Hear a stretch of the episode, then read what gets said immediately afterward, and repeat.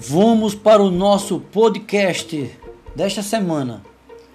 Nossa aula essa semana, matrizes estéticas e culturais, patrimônio cultural. Vamos desenvolver, analisar, experimentar e apreciar esse tema magnífico que vai nos levar a um contexto histórico da história da arte. Matrizes estéticas e culturais. Trabalhando esse patrimônio cultural. Temos que ter uma noção e um profissionalismo para conhecermos um contexto. Você sabe que tudo sempre tem um contexto. Nenhum texto pode estar fora de um contexto, porque texto sem contexto é pretexto. E nós estamos aqui para garanhar, experimentar e crescer nessa formatação cultural no ambiente das artes.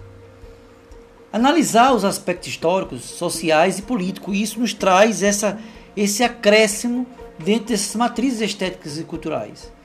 É um processo de produção artística, trazer uma problematização, uma narração dentro desse eurocêntrico, ou seja, essa Europa ocidental que nos traz uma diversidade de informação.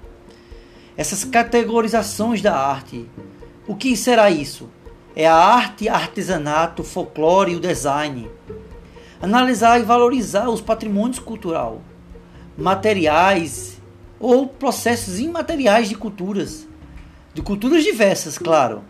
Em especiais a brasileira, porque nós estamos inseridos nesse contexto cultural nosso, incluindo as matrizes indígenas, africanas e europeias, de diferentes épocas, e favorecendo essa construção de vocabulário e repertório relativo às diferenças em linguagens artísticas. Nós estamos analisando os aspectos históricos, nós vamos analisar e valorizar os patrimônios culturais, mas também identificar e manipular as diferentes tecnologias, como foi dito na última aula. Esses recursos digitais para acessar, apreciar, produzir, registrar, compartilhar práticas, repertórios artísticos de modo refletivo ou reflexivo no pensamento, ético e responsáveis.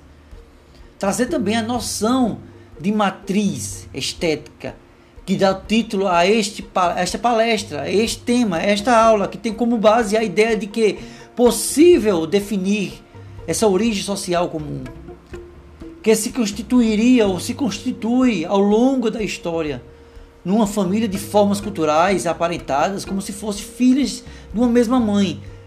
Junção, trazer essa identificação por suas características. Sabendo-se que as matrizes culturais do Brasil são os povos, etnias, as suas respectivas culturas que juntos formam um povo brasileiro. Somos uma miscigenação, uma mistura de cultura e de cor. Somos um entrelaço de povos e éticas ou etnias. Porém, ao longo do tempo ocorreu grande migração entre os povos europeus para o país, italianos, holandeses, germânicos, que são os alemães. Cultura popular pode ser definida como qualquer manifestação, dança, música, festa, literatura, folclore, artes, em que o povo está sempre introduzido, produzindo, participando, envolvido. É um processo bem interativo, é um processo bem síncrono. Esses elementos característicos da cultura brasileira, a música popular, a literatura, a culinária, as festas tradicionais nacional, o nosso carnaval, festas tradicionais locais, né, de regiões, essas cavalgadas. Então, cada região tem a sua especificidade. O frevo no Pernambuco, o São João na Paraíba, a cavalgada em Goiás, Parintins, no Amazonas. Cada povo, cada cultura. E nós somos esse povo brasileiro que trabalha com essa matriz estética e cultural. E por isso, nosso podcast de hoje é uma aula introdutória sobre esse desenvolvimento, sabendo que nós vamos dar início desde a Europa Ocidental, conhecendo um pouco Roma, conhecendo a Grécia, conhecendo alguns povos que introduziu essa caminhada, meio de caminhada, até chegarmos ao nosso crescimento da cultura brasileira. Boa aula diante desse nosso podcast.